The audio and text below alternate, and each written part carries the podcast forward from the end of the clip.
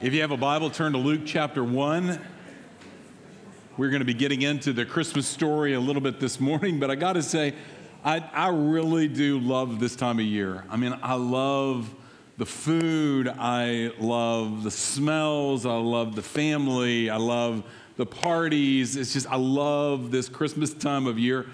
And it always brings back just unbelievable, beautiful memories. And I'm sure you have memories too that just kind of like just play like Christmas lights in your head. My grandfather, who many of you have heard this story, that he was just this leather skinned outdoorsman. I think the only thing he owned was flannel and corduroy and a pair of boots. And he was a game warden all his life. And he worked on a farm. And every Christmas, we'd all go to his farmhouse, and all the cousins would be leave, sleeping in sleeping bags in his little bitty house of about a thousand square feet. And we were in the kitchen and the living room and all over the place. And we would all stay in the sleeping bag until we heard the gunfire.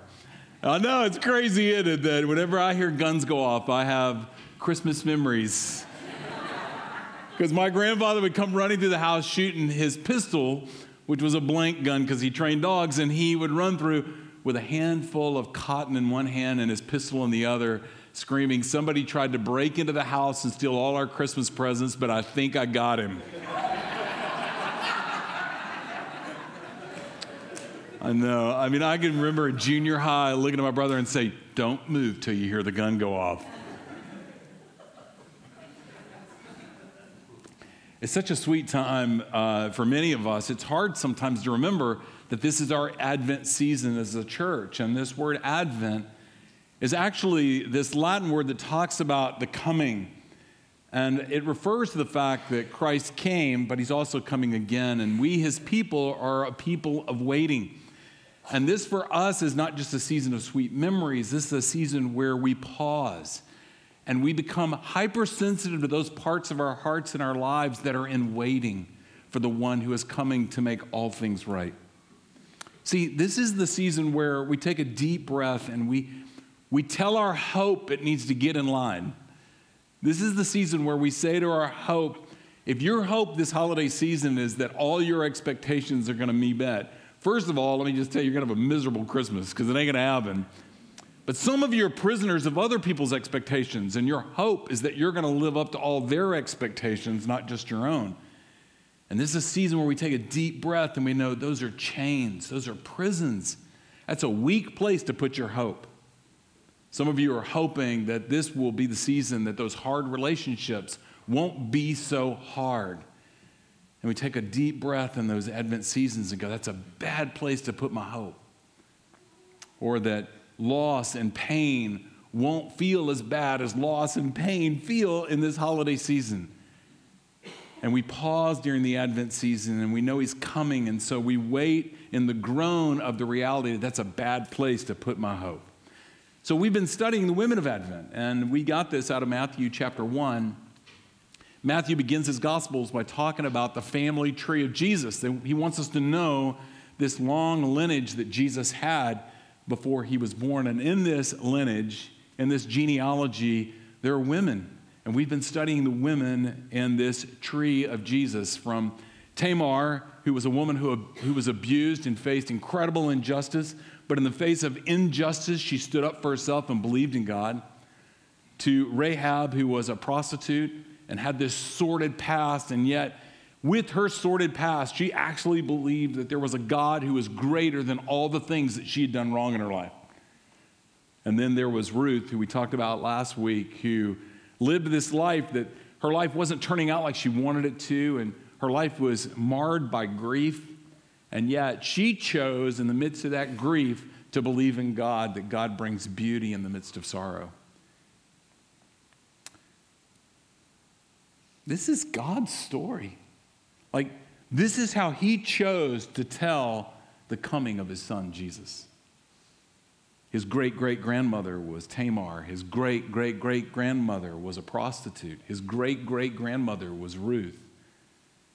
And now we come to our final story, the final woman in this genealogy, and it's the story of Mary. So if you have a Bible, Luke chapter 1, starting in verse 26. you guys with me this morning? I got a cold, so I, I need your help, all right? So if I actually pass out up here, Brian's going to come up and finish the sermon. My notes are right here, right? Got it, all right. Matter of fact, that might be just fun just for me to sit down right now. Would you? Okay, thanks. Y'all think I'm joking. I think that would be hilarious. I think he could do it. You've heard of Mary before, right? You got it. All right. Luke 1, 26. In the sixth month of Elizabeth's pregnancy. Now, Elizabeth was a relative of Mary, but she was a much older relative. Some people believe she may have been in her 70s. And uh, Elizabeth found herself pregnant. And when I say that, I mean she was surprised. And her husband was so surprised that God shut his mouth because he said, I know you're God, but I don't believe you. That's another story, all right? But in the sixth month of Elizabeth's pregnancy, God sent the angel Gabriel to Nazareth, to a town in Galilee, to a virgin pledged to be married to a man named Joseph, a descendant of David. And the virgin's name was Mary. And the angel went to her and said, Greetings, you who are highly favored. The Lord is with you. Now, Mary was greatly troubled at, the, at his words and wondered, What kind of a greeting is this? But the angel said to her, Do not be afraid, Mary. You found favor with God. You will conceive and give birth to a son, and you are to call him Jesus. He will be great and will be called the Son of the Most High. The Lord God will give him the throne of his father David, and he will reign over Jacob's descendants forever. His kingdom will never end. How will this be? Mary asked the angel, Since I am a virgin. And the angel answered, The Holy Spirit will come on you, and the power of the Most High will overshadow you. So the Holy One to be born will be called the Son of God. Even Elizabeth, your relative, is going to have a child in her old age. And she, who was said to be unable to conceive, is in her sixth month, for no word from God will ever fail. I'm the Lord's servant, Mary answered. May your word to me be fulfilled. Then the angel left her. Let's pray. So, Father, um, as we come into this Christmas season, Lord, um, we pray that you would meet us here this morning. In this moment that we've set aside to pause and to be still and to hear your word and to be open to the work of your spirit through worship and through fellowship. And we pray right now, Father, that your Holy Spirit would come and breathe on uh, this cold ver- sermon, this cold infested pastor, and give life in this room. It's in Christ's name we pray. Amen. So, I think it's fair for us to say that, uh, that this is such a pretty picture here. But if you know anything about the story of Mary, you know that it's no pretty picture at all. This is not like the postcard that you get in the mail or the tranquil scene that you see at the manger. This is really, it's setting us up for a oh no. Like a real, like, oh no. I'm not sure how this is going to turn out, but this is not looking good. So I remember the first time I went to go see the Chicago Cubs play at Wrigley Field. Anybody been there? Oh wow. The rest of you, your lives are cheap. If you've not been to Wrigley Field, uh, you may not, you don't even have to be a Cubs fan to be a Cubs fan, all right? Let's just admit that. Well, we're leaving the stadium, a great day, and Buddy, who'd been there before, he said, Come on, I want to show you something. I said, Where were we going? We went two blocks down from the main entrance to Wrigley's Fields, and there's a bar there called Sluggers. Has anybody been there? Okay, a few of you. All right, and the numbers are getting less and less. We're a small fraternity. The cool thing about Sluggers, well, okay, maybe it's not cool, but in the back of Sluggers is a batting cage. Now, at Sluggers, it's a bar, they serve alcohol. And in the back of this bar, there's a batting cage. And on that batting cage, he says, You're not going to believe this. And we go up and he put money in the machine. And then he stepped out of the cage and he said, Just watch. And I said, What are you doing? They're, the ball's about to be pitched. Nobody's batting. And he goes, You don't want to be in there because I set the dial to 100. Now, if you've never seen somebody throw a ball 100 miles an hour, or if you can't throw a ball at 100 miles an hour, it's hard for you to imagine how fast that is until you're in the dark back part of a bar called Sluggers. you don't even see the ball. You just hear the machine, and then you hear it slap the back of the pad. Boom. It's that fast. And I was like, wow, that's incredible. He goes, yeah, that's how fast some of these guys are throwing the ball.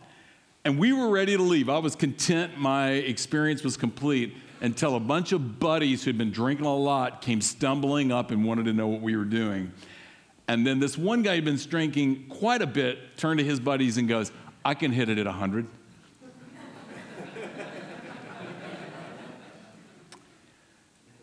Trust me, we weren't going to go anywhere.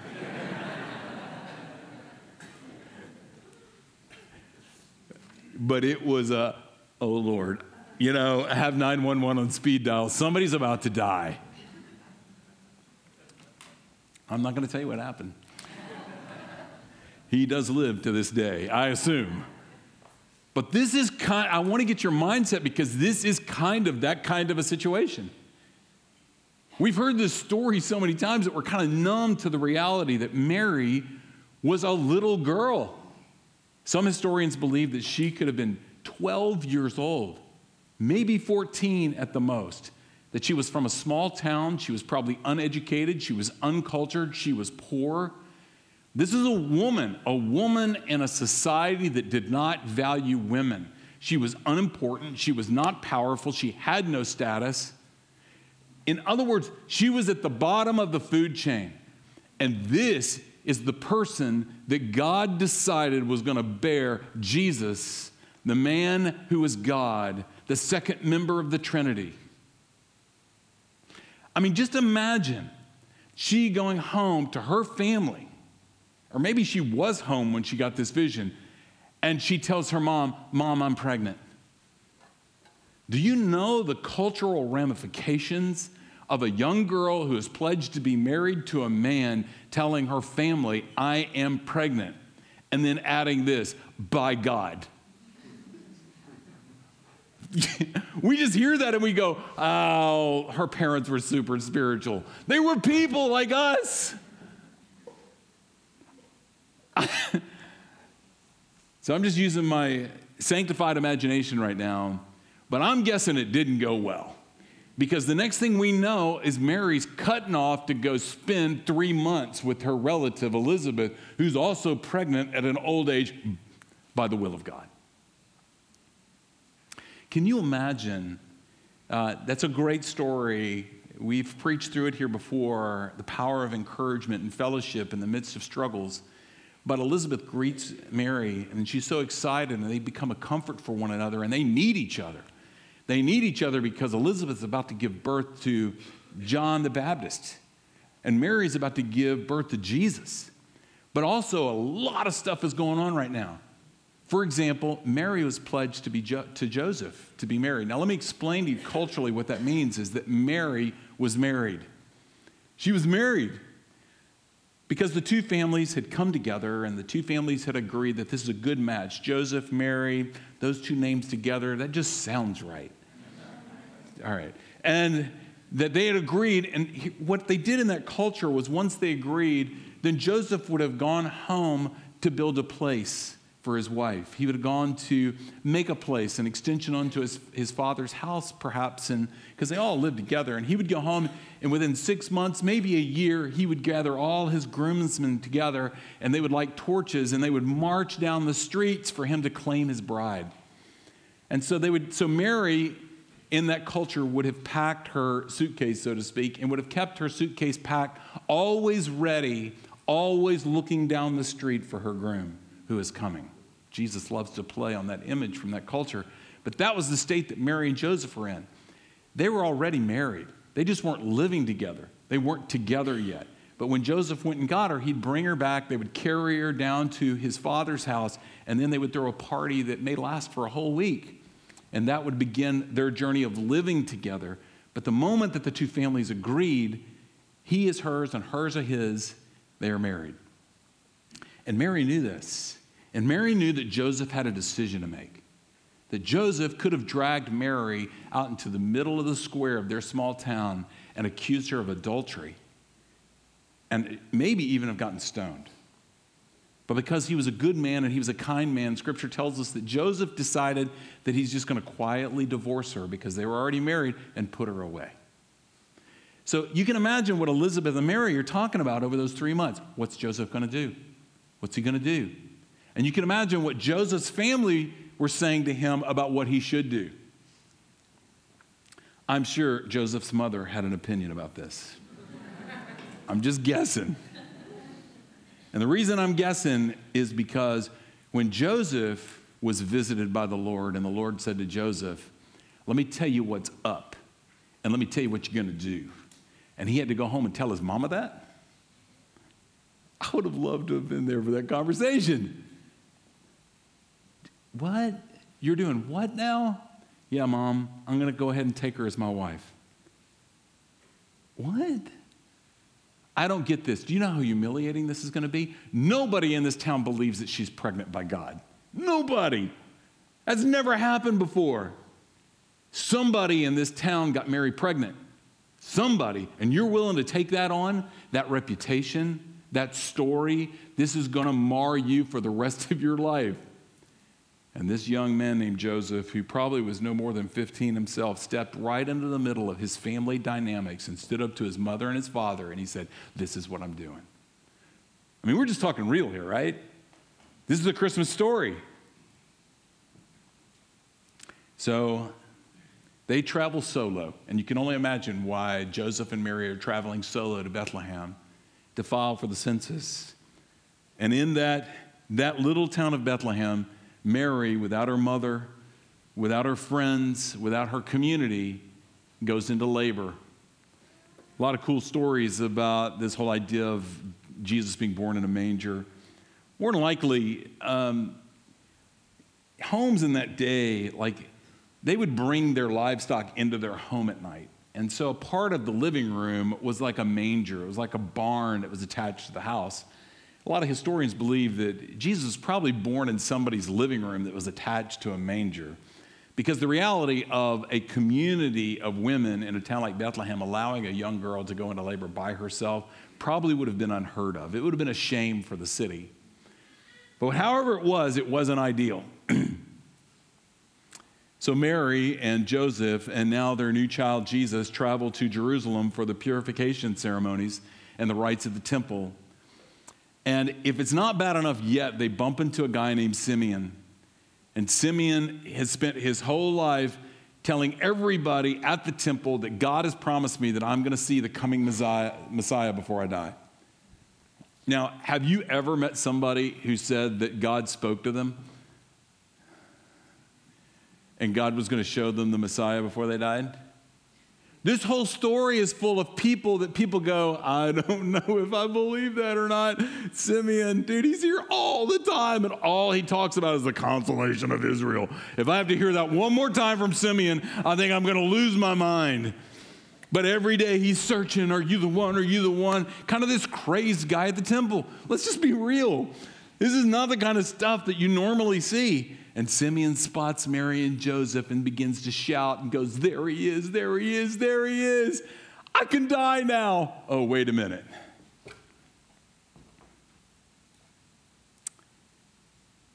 Listen to what he said to Mary. He, he starts saying to the world, This is the Messiah, everybody. This is what God promised me, and now I'm done. I'm done. This is what I've been waiting my whole life for. It's God, you can take me now. And then he kind of leans over, and you can imagine him kind of whispering this into Mary's ear Hey, Mary, I got a word for you from God. This child is destined to cause the falling and the rising of many in Israel. He's to be a sign that will be spoken against, so the thoughts of many hearts will be revealed. Mary's eyes are getting bigger. And then he says these words to her And a sword will pierce your own soul, too. Gotta go.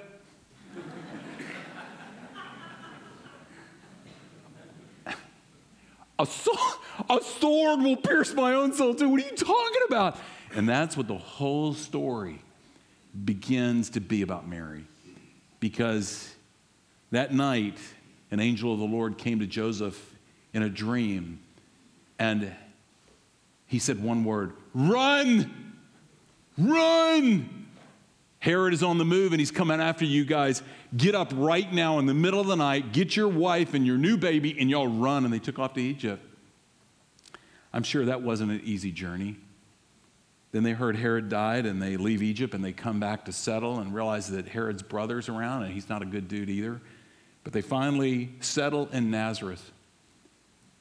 Now, we know about Nazareth because that's where Mary's from. And what does everybody in Mary's town think about Mary? Oh, she's that girl that got pregnant, and Joseph was nice to her, but she's a little crazy because she said she's pregnant by God. So, why would God tell the story this way? I mean, let's just ask why. Why not make it easy for Mary and Joseph? I mean, come on, it's like they got enough to bear already. Why not? Why not make this a lot smoother route for these two? Why is it so difficult? Why is the story so like, oh, that must have been so hard? Maybe there are clues here that there's something that tells us about God and about ourselves. And maybe, just maybe, it was telling us that Jesus didn't come to make our lives easy. Maybe, just maybe, it's telling us that Jesus didn't come just to make things better and to make your life smoother or my life smoother. Maybe Jesus didn't come just to do those things. Maybe he came to make things new, not better. Maybe Jesus said, I'm not here to fluff up the pillows in your prison cell. I'm here to kick the door off your prison cell and ask you to come with me because now we're going to go live and we're going to live life to the full. But life to the full always has a price to it. Always. That if you're going to walk out of your prison cell, this little world that you control, this little world where everything's just right for you, this little world where nothing can possibly go wrong, this little world where you're not going to risk anything, this little world where you're not going to dare anything, if you're going to leave that room, if you're going to go out into the wide open spaces, be prepared. Do you know, I love this quote by C.S. Lewis because uh, the life that we're being called to is a life of love, and a life of love is a dangerous life. Because the only way that I can love fully is to be vulnerable enough to be loved fully. And if you don't think that that's a dangerous proposition, it may be because you've never done those things before. C.S. Lewis says that to love at all is to be vulnerable. Love anything, and your heart will be wrung and possibly broken. If you want to make sure of keeping it intact, you must give it to no one, not even an animal. Wrap it carefully around with hobbies and little luxuries. Avoid all entanglements. Lock it up safe in the casket or coffin of your selfishness. But in that casket, safe, dark, motionless, airless, it will change. It will not be broken. It will become unbreakable, impenetrable, irredeemable, because to love is to be vulnerable. And the very root of the word vulnerable in Latin means wound. To be vulnerable is to feel pain. And to live life to the full is the willingness to go out and not just love, but to be loved.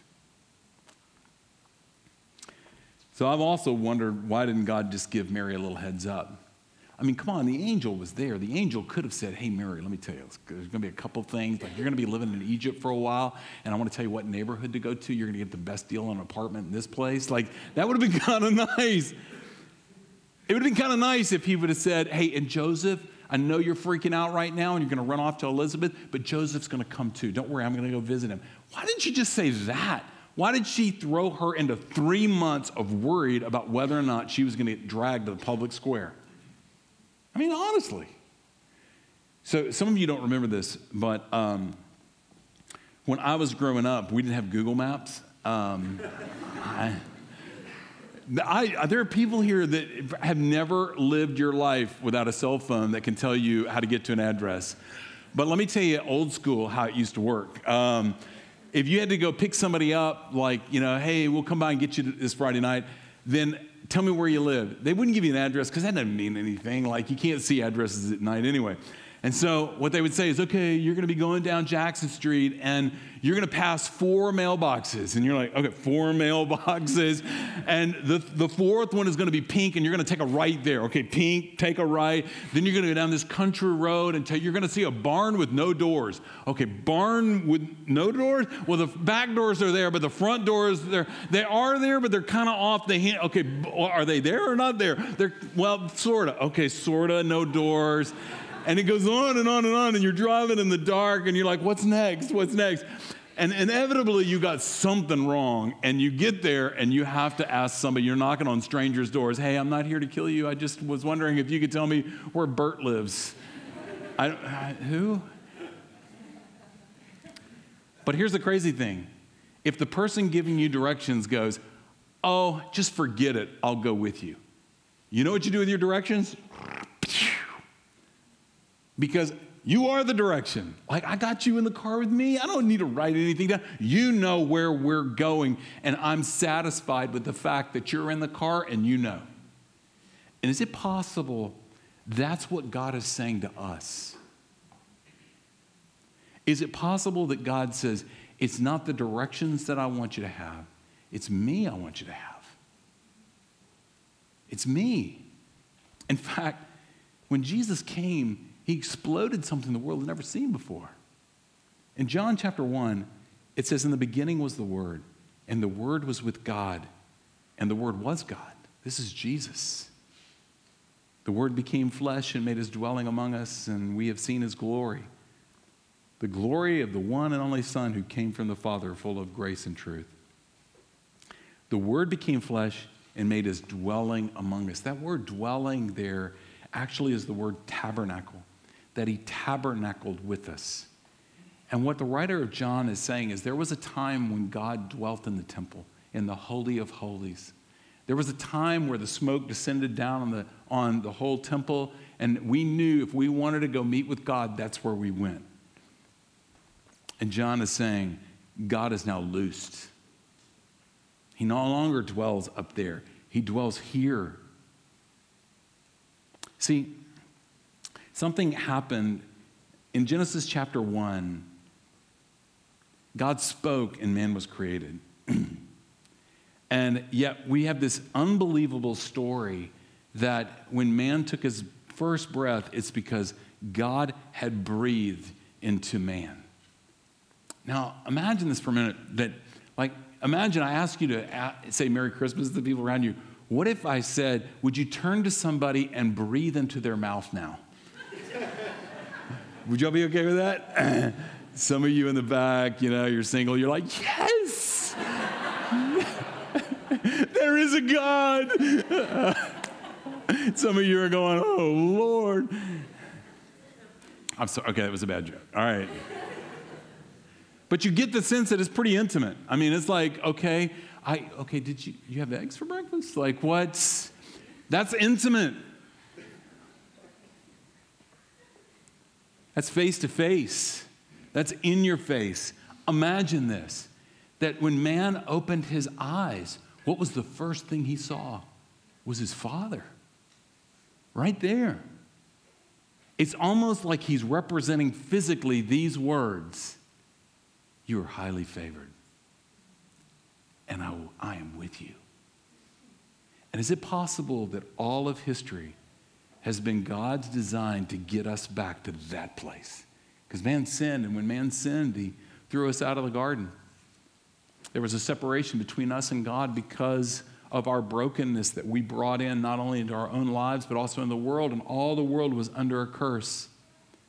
And in that very moment, when the Lord is ushering us out of the garden because righteousness could not deal with unrighteousness and could not live with unrighteousness, He didn't curse us as much as He gave us a promise.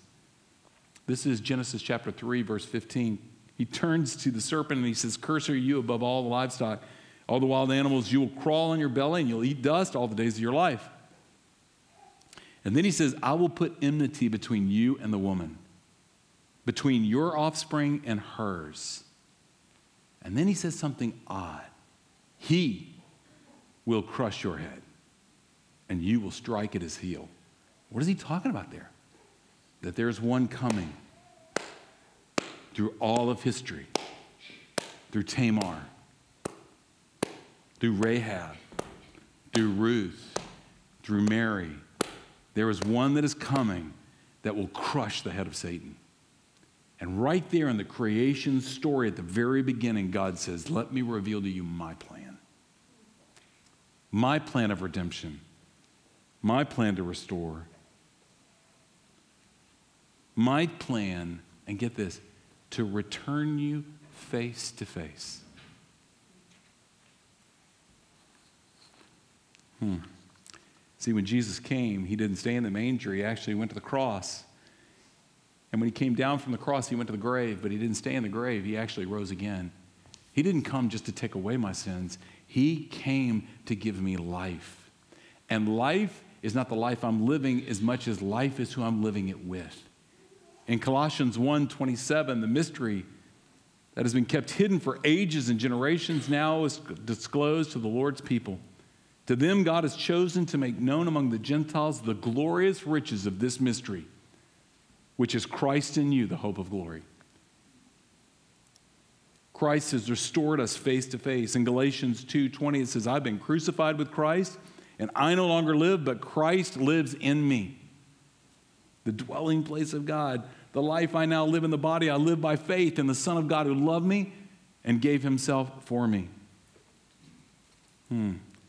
So, this morning and this Christmas, we don't just celebrate that Jesus was born 2,000 years ago and we remember it. We also realize because he came 2,000 years ago, he's with me today. So, let me close with this. This is um, you may not know this, but Mary became a songwriter, and uh, she lived down on 12th Avenue. It's kind of cool. Uh, no, she, she wrote a song, and her Magnificat. And she says at the beginning of this song that she wrote, My soul glorifies the Lord, and my spirit rejoices in God, my Savior. Now remember, this is a woman who is suffering social rejection. Do you know that even at the crucifixion, Jesus looked down to Mary and then he looked to his disciple John and he said, John, your mother. Mary, your son. What was he saying at that moment? John, I'm, a, I'm dying now. I need you to take care of her as a son takes care of her mother. Why? Why? Jesus had brothers. Oh, now you're getting to see the, under, the underbelly. And where's Joseph? So now, Mary, even as she's being pierced through with a sword because her own son is dying on the cross, has lost her husband. She's a widow, and her own sons won't take care of her because they probably think she's crazy for believing that guy on the cross is actually the Son of the living God. It wasn't until after the resurrection that some of those boys' eyes got open. And yet, in the middle of this sorrow, in the middle of this pain, in this middle of social rejection, in this middle of I don't know what's going to happen next, all I know is I'm favored by God. It doesn't feel like favor. And I know that He's not going to leave me, He's with me. She writes, My soul glorifies the Lord, and my spirit rejoices in God, my Savior, for He has been mindful of the humble state of His servant. From now on, all generations will call me blessed. For the mighty one has done great things for me. Holy is his name. So here's what I'm going to challenge you to, okay? Well, join Mary. If Jesus is yours and you belong to Jesus and he is restored face to face with your Father, um, then I want you to add something to your Christmas celebration. I ask you to discipline yourself. Have you ever had a sugar cookie? Like, they're all over the place right now, right? This is kind of their season, isn't it? sugar cookie. I mean, the rest of the year, they're kind of, I don't know, but Christmas time. And I don't know about you, but I don't like sugar cookies. I, I don't like sugar cookies. What I like is icing. I like icing that covers up. It's like chocolate ice cream on kale. It just works, you know? Trust me. But here's the funny thing about these sugar cookies when you slather them with icing and sprinklings, the sprinklers, they become amazing. And I want to ask you to, to, to slather something onto your season right now. Because there's not a person in this room that you're not walking at a Christmas season with some kind of issue. I know. Whether it's your personal issue and you're struggling internally with you, or whether you're struggling with somebody else, or you're planning on struggling with somebody over Christmas, or you feel sad, or this season doesn't bring joy to you, it brings sorrow or maybe this is an unprecedented celebration of joy, that all these things that what you would smear on them is the icing of celebration. That's what Mary did. In the midst of her isolation from her family and holding up with Elizabeth, she said these words My spirit rejoices in God, my Savior, for he's been mindful of me. That in the midst of your uncertainty, would you tell yourself in celebration, I have found favor with my Father, and I celebrate that He is with me? That in the midst of your doubts, would you put on celebration that He favors me and He is with me? In the midst of your sorrow, in the midst of your struggles, in the midst of your joys, even, that you would put on the icing of celebration that, Lord, I celebrate you like Mary. Because what celebration does is it opens my eyes to see we are favored and He is with us during this Christmas season. Because when we celebrate and we see that, we become a dangerous group of people.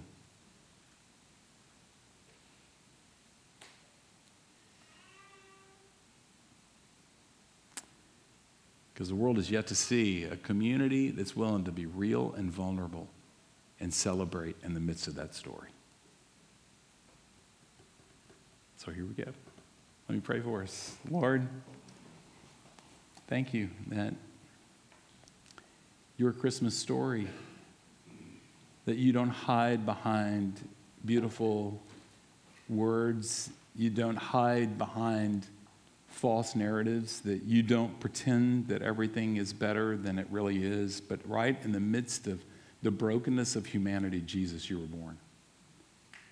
And in the midst of the nitty gritty of family relationships and what people think about us in our community and being labeled something that's not true and having to live with the reputation of that your whole life, to be misunderstood and to be forgotten and be the person that's never invited to the parties because you're that person, that's the world, Jesus, that you were born into. And I thank you that you didn't come to make everything good for Mary. You came to make everything new for Mary. And you came to make everything new for us too. That we, this Christmas season, would be able to know that you have restored back to us the intimacy of face to face with our Father. And that we can breathe in the breath of the one who has made us. And we can celebrate celebrate in the midst of our struggles, in the midst of our sorrows, in the midst of our vulnerability, in the midst of our joys. We celebrate that our Jesus has come. In Christ's name we pray. Amen.